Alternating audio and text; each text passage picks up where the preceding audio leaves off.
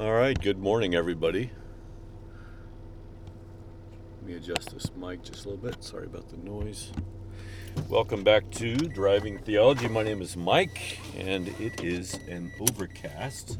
I mean, I can see a little bit of blue sky here and there, but it's mostly an overcast late, late, late January day.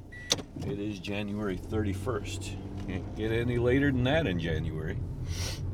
Uh, yeah, so it's January 31st.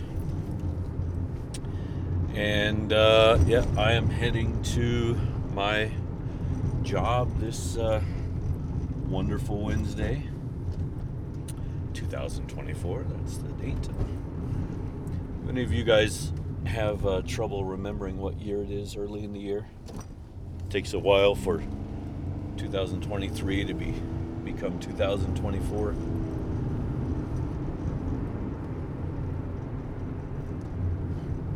You know what? I need to make a phone call just in case.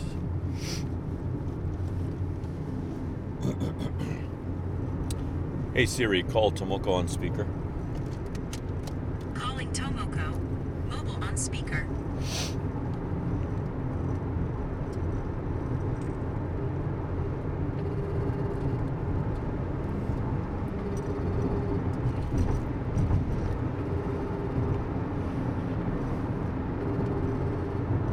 She's not answering.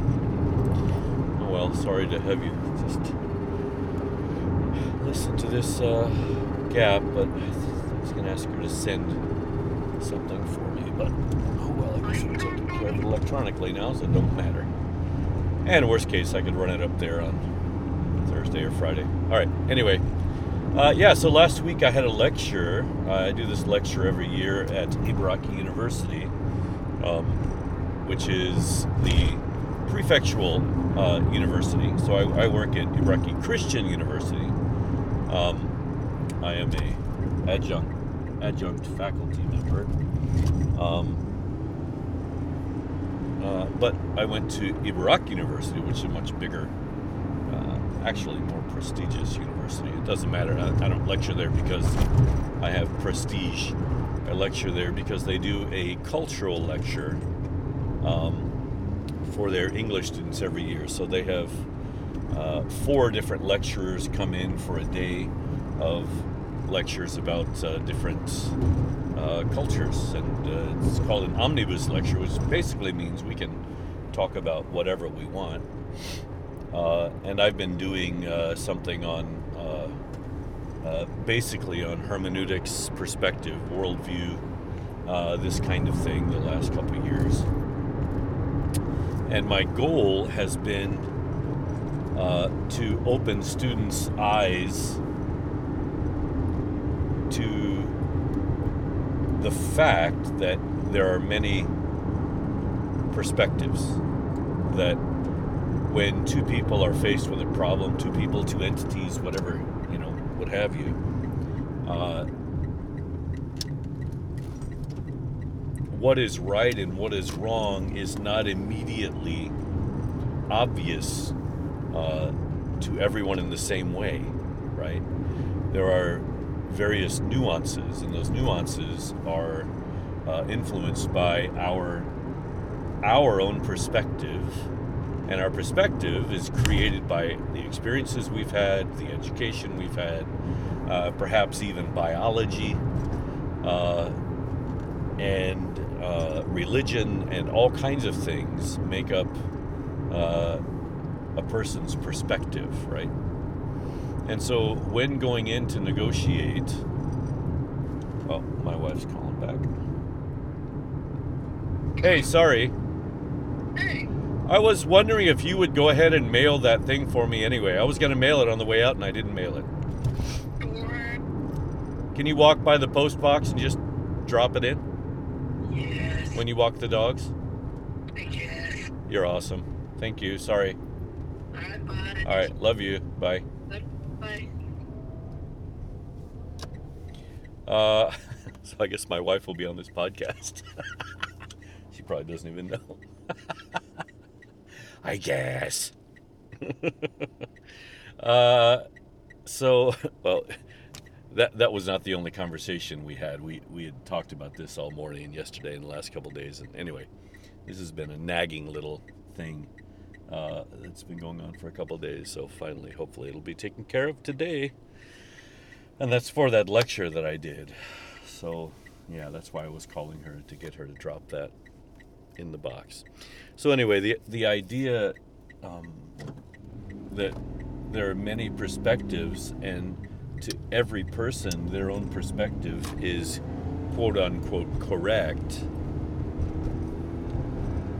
What it means is that when we get together to solve a problem or to negotiate or or uh, you know have any kind of diplomatic talks or even work on a project we are doomed to failure if we don't realize that other people have a different perspective than us.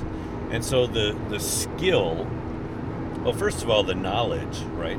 The knowledge to know that my perspective is not all there is. Uh, and that if I'm going to work with somebody else toward a common goal, knowledge of their perspective would be infinitely useful.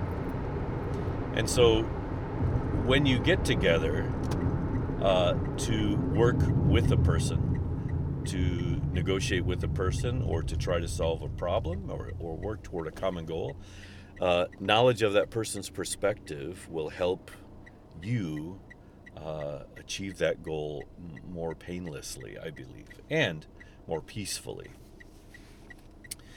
Uh, and this is true with people in any kind of relationship, but it's also true more on the corporate level, right?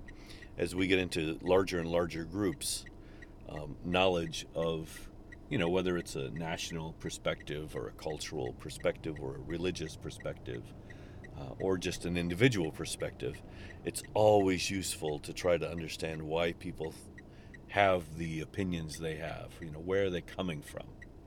to, to try to understand where a person is coming from, right? Um, and that doesn't just mean geographically, though it could entail geography, right? Um, so I've been doing this lecture. I, I, think this was my fifth time. The first time was face to face. The uh, subsequent three uh, three years, three times were um, online, and this time was back to face to face. I, I kind of miss online now. Face to face is tough. It's, it's uh, energy draining, uh, but you know you get to meet people on a much um, much more personal level, and uh, you know make new acquaintances, and that's something that's quite difficult to do uh, online, for sure. Um, so actually seeing students' faces was, I think, a really good thing. Um, yeah, I don't, I don't wish we'd go back to online, but for that particular lecture, you know, I was doing it basically in my street clothes from my computer desk in my nice, uh, comfortable home, and I could, I could turn off, right? I, I could uh, put the kids to. Uh, to uh, discussing this or that topic, I could turn off my mic and my camera and you know, go get a cup of coffee and take a breath, and I'm, I'm not under the microscope, you know, or, on stage, if you will, like, like a, a teacher in a classroom always is. And it's, you know, it's four and a half hours of lecture, so it's a 90 minute lecture and then about a 40 minute lunch and then two consecutive 90 minute lectures with uh, 10 minutes in between. It's just, it's, it's just, you know, pretty tiring. Um, it really wipes you out. I'm not sure I've actually quite um, recovered yet, maybe. Uh, sorry, just sipping some coffee I made. Still too hot to sip, though. Ooh. Hot, hot. I'm going to open the top to let it vent a little bit. Uh, so, what is going on with you folks? Um, I uh, got to spend time with my friend Jonathan last week. He has uh, he came in for a day. He spent the night with us last Wednesday night, and on Thursday we had a meeting uh, up at the university about uh, creating a volunteer group that would go into the uh, the the recent earthquake uh, area. So there was a recent earthquake in Ishikawa, Japan, and so we are um, trying to create a student group, um, and quite possibly led by uh, Mito Church leadership, to go into these areas uh, to help children uh, who have possibly been traumatized by all, by all the events up there. And you know there are hundreds that have, have died and, and thousands of homes destroyed. Um, there uh, were even um, some uh, tidal waves, tsunami, that happened. Uh, I don't think they were too serious this time. Um, certainly not like uh, March 11th, 2011. Um, but uh, yeah, so that is um, what happened. Oh, there's more ones in this earthquake. It was January 1st, 2024. It happened on on January 1st. So crazy. 1 1. So many ones in these earthquakes and events. The three, you know, the three three of the biggest for me was of course 9-11 and now 3-11 and now uh, 1-1 2024 so lots of 1-1s in there it's kind of strange i don't know what the odds are but anyway uh, yeah so we're we're trying to get uh, some uh, permission and some uh, what's the word looking for uh, institutional support, I guess, from the university to create these groups, and hopefully that's going to be able to go through, and uh, we'll see what happens with that in the future. Uh, I may, I was involved in getting everybody together for the meeting, but I may or may not be involved in the actual um, mission work that goes up there to uh, to uh, love on these kids. We'll see. Um, yeah, and yesterday we uh, I had a a couple of final tests for my discussion class, uh, and in the discussion class, I asked the uh, kids, "What do you think the uh, greatest challenge that your generation will face in the years to come?" So they're all. Uh, a lot of them are graduating. They're graduating seniors, so they're about 21 and 22 years old, uh, and um, they they are really thinking about their future. Right? They're they're they're being catapulted, if you will, into adulthood, somewhat. This was bad timing. Uh, and so, you know, they, they do uh, think about um, their future, say, more than, you know, high schoolers or freshmen, I would say. Uh, they're all looking to get into the workforce. Thank you. Uh, and uh, yeah, so that's that's something that is uh, going on.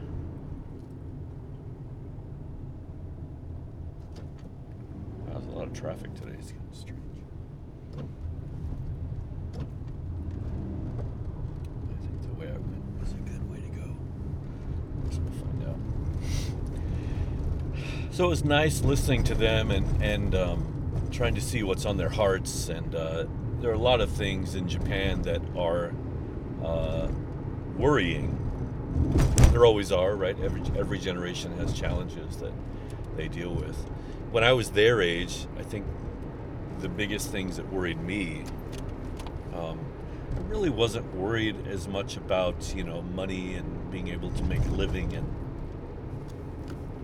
and all that stuff. So, uh, you know, I'm thinking I was going to grad school, and so that kind of defers a lot of the problems. But at the same time, I was already married, and and my first child was on the way when I was about their age. Well, maybe a little older, I guess. Um, so, I guess in a sense, I was already more adult than them. I was, you know, we were paying rent and and uh, you know electricity bills and, and plus paying for my own college and all this stuff, getting loans and you know, um, we owned cars and some prop not property but some things. Uh, which is more than most Japanese students, I would say. Most Japanese college students are still more or less uh, dependent on their parents. I was dependent on my wife. so it's a little bit different, I guess. But still. So back to what they were worried about. One of the biggest things they were worried about was an aging society and a decreasing birth rate. And so in Japan, the same as in America, really, that the birth rate is decreasing uh, and the society is aging. So the biggest generation, the baby boomers, uh, is a huge generation. There are lots of kids born in the baby boom era, and so there are a lot of people. Uh, the population increased, and that that population now is all retiring or retired already, and so they are a big burden on the system. Now they were also the generation with most of the money, but uh, the way Social Security works, I guess, is that the generation paying now is going to be taking care of those baby boomers. Now, the baby boomers didn't have anywhere near as many children as their parents did, and so this the generation coming after them is smaller, right? It's fewer people. Here in Japan, that's that's definitely the case because the Japanese population is decreasing year by year. There's a not- noticeable decrease in the population. Uh, and to stop that, the government is thinking of uh, allowing uh, mass immigration from certain countries. But uh, what's happening is that the the the kids coming in the next generation after the baby boomers, which is my generation really, and and after, is having to take care of this group of people, but they have uh, worse jobs, less money, and there's fewer of them, and so it's a it's sort of a generational burden, right? Um, the way the government is set up, governments weren't, you know, social social security wasn't set up to serve a population where the where the uh, birth rate was going to decrease. It was always set up with the idea that populations would increase because that had been the case up to that point. Now, population of some countries is increasing. America, for example, but the birth rate of Americans is decreasing. So a lot of Americans population increase is coming from immigration. And America has a little bit more immigration than Japan, I'm sure, or, or a lot more. Uh, and so J- Japan is contemplating this idea of allowing uh, more foreigners to pour into Japan and to become part of the Japanese economy and Japanese society.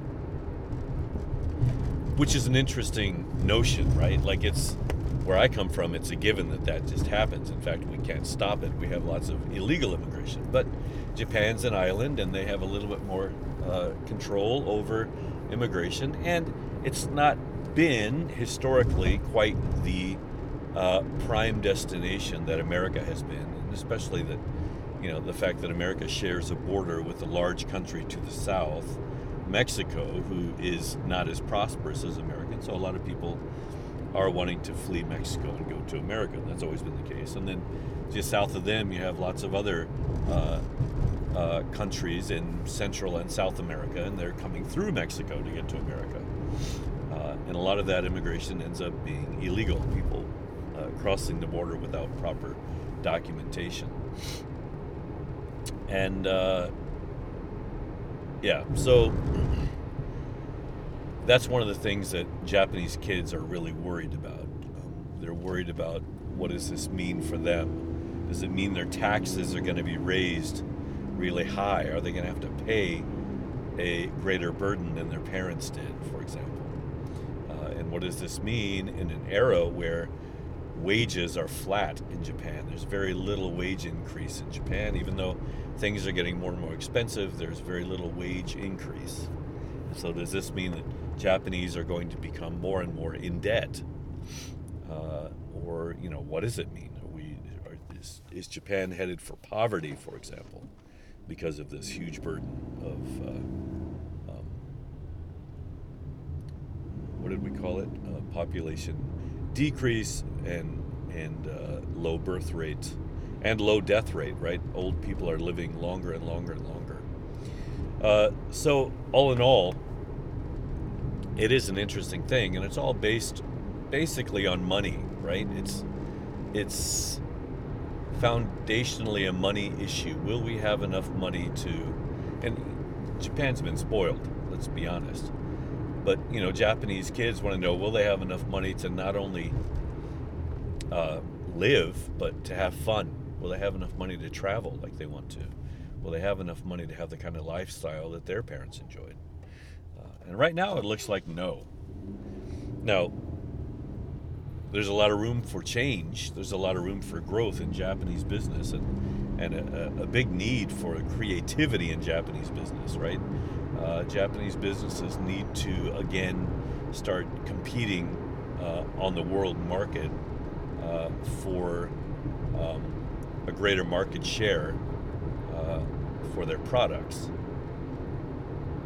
which means they have to continue to manufacture high quality products. Uh, and unto that uh, goal, it's possible that Japan will automate more and more. And in fact, that, that's been the trend around the world, right?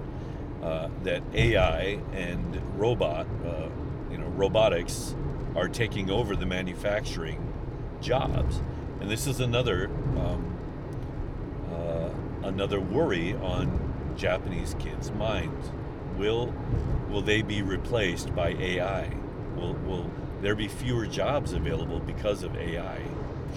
This is something they're worried about, right? Uh, and that is to be expected. Part of it's because right now AI has become such a buzzword. It's kind of new right now, right? It's kind of uh, something that everybody's talking about and thinking about, and so it's it's kind of a big um, big topic right now. But I think in the practical sense, AI is not going to be quite as uh, all encompassing as we fear it might become. Sure, there, there are certain jobs that will be replaced by AI. I'm sure it will happen. But AI is going to have to be policed as well, and it's going to, you know, the the final the final line is going to have to be humans watching out for uh, what these uh, things are doing, right? What these um, whether these devices are doing a good job or not. That has to be um, ascertained by humans, I think, and you know, at the final, uh, at the final level or at the final stage. And maybe all that's going to mean is people will look at the bottom line. Uh, you know, is there is there a high profit margin or not? And if there's enough money, then yeah, maybe the people uh, who are evaluating uh, such things won't worry about anything else, won't worry about the human cost or anything like that. I don't know. I don't know what's going to happen. Um, because presumably AI only makes mm, businesses richer. It doesn't make the employees of the businesses richer. Right?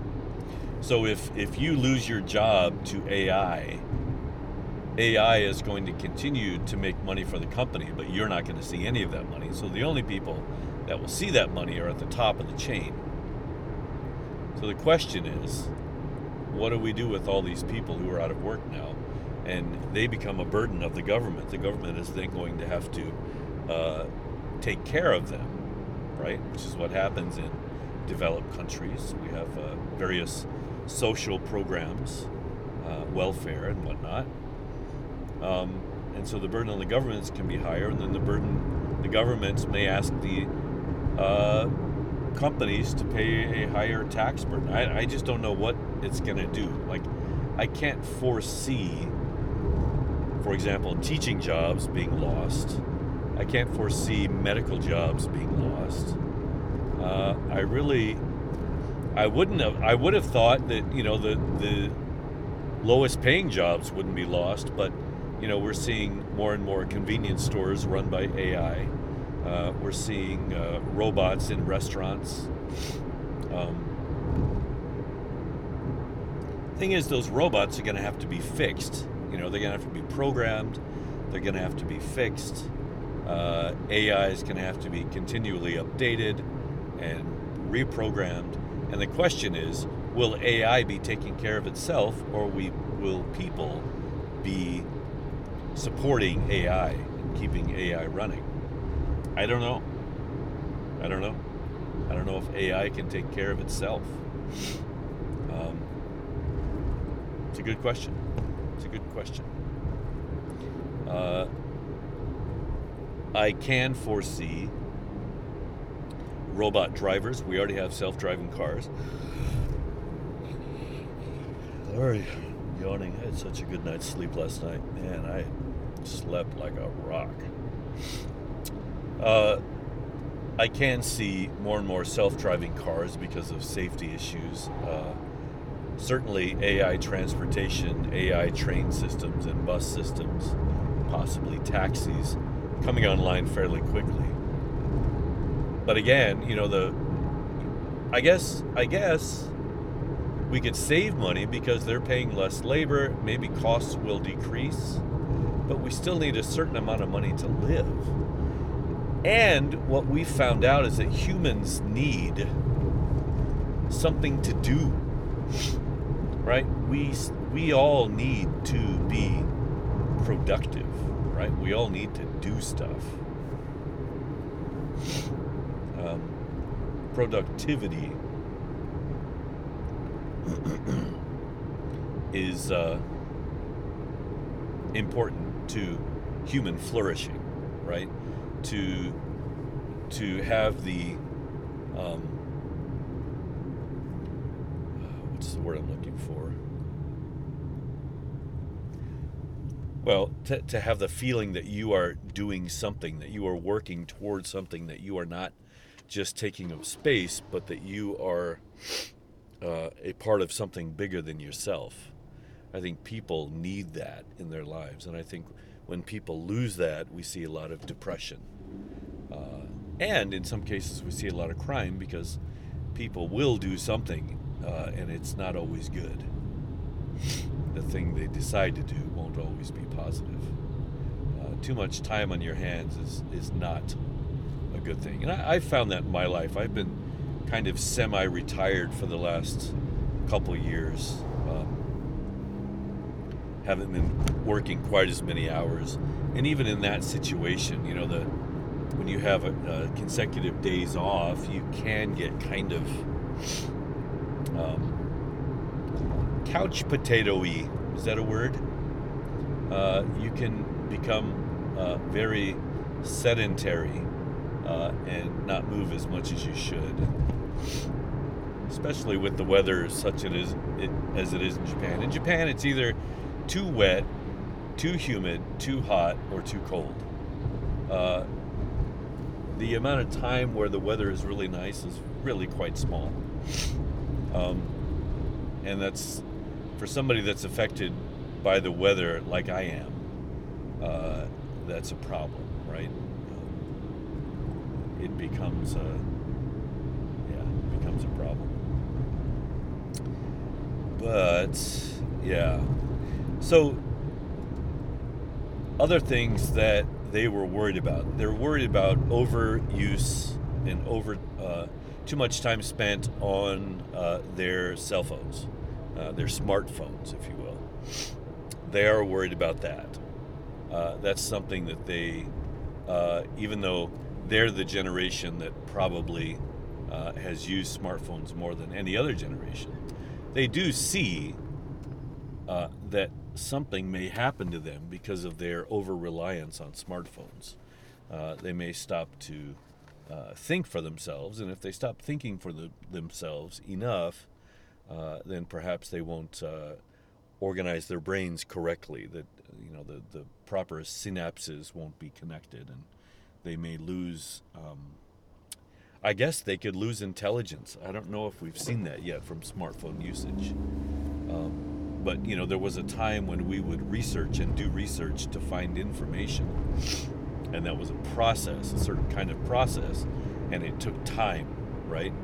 Uh, we had to read a book, and that book would point us to another book, and then in reading that book, we'd find a bibliography, and in that bibliography, we'd find another source that may or may not point us to the, you know, so there was this process of discovering information that is now all but obsolete because of Siri and and uh, Chat GPT and even Wikipedia. Wikipedia has made it a little too easy as well.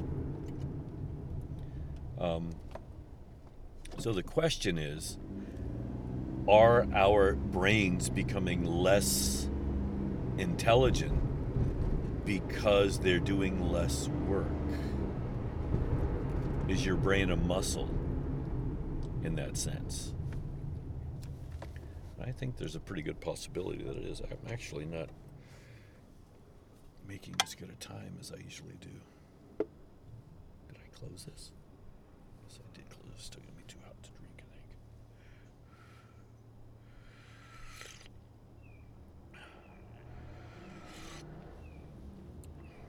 Yeah, maybe running just a bit late. Traffic's kind of heavy today. kind of strange. Yeah, and then you know there seems to be other things that are on the rise. For example, a, uh, ADHD, um, attention deficit um, disorder, and things like this. Uh, I'm not. I'm still not sure it's a disorder, but anyway, uh, there do seem to be more and more psychological or mental uh, things that we are seeing in people. But the question is, are we are we seeing more of that, or has our vision just improved? And and I think it's probably a little of both.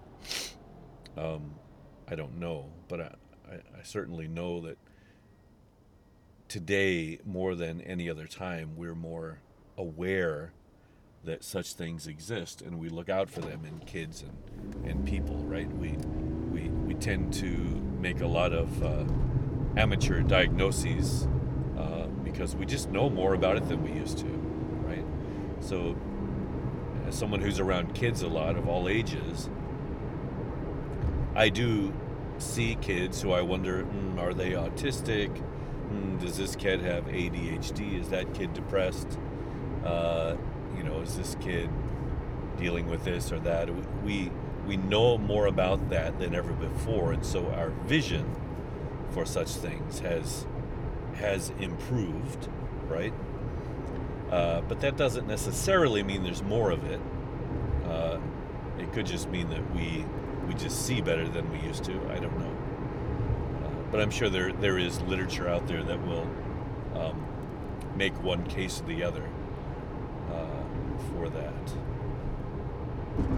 Which is another thing, you know, another thing that kids are facing is that they know more and more about the faults of everybody who is in uh, in authority, right? So there's, I think there's less and less trust of authority, which is good to an extent, but it can also have its downside as well, right? For sure. Um, because authority is what uh, you know keeps chaos at bay. And when I say authority, I suppose I just mean leadership. But leadership's job, one of leadership's jobs, is to keep uh, chaos at bay, uh, to keep it safely at a safe distance, uh, unless you know we want to safely go into chaos in order to be creative and things like this. But you know, chaos is kept at a safe distance by leadership and authority, and and uh, what we're finding out is that authority and leadership is more uh, they are more acquainted with chaos than we realized. That perhaps they're a part of the, the very problems they uh, supposedly are are are fixing, right? And you know, fewer fewer and fewer people can hide today. There's just too much information, and we communicate too quickly. Secrets get out, right? Things are known fast, uh, and then you know that's another thing that they're worried about is cyberbullying, because information gets out and, and is disseminated so quickly. Uh, their cancel culture uh, does have a very dark side. Now, there are people who have been canceled that needed to be called out, right? There are that that does happen. But there are also false rumors, uh, things that are not true that also gets out, uh, and is taken to be true just because it's on the internet or Twitter or Instagram or TikTok or whatever. People's lives can be damaged uh, just with a couple texted words. Uh, this recently uh, happened in a school in Tokyo that I heard about where, you know, just kids gossiping uh, almost, you know, ruined a, a teacher's livelihood because what they were saying was not true. Uh, words hurt, and I think kids, uh, young people, are starting to realize that that that the internet is not just a toy. Uh, it is used to do a lot of damage to people, um, and the damage is real.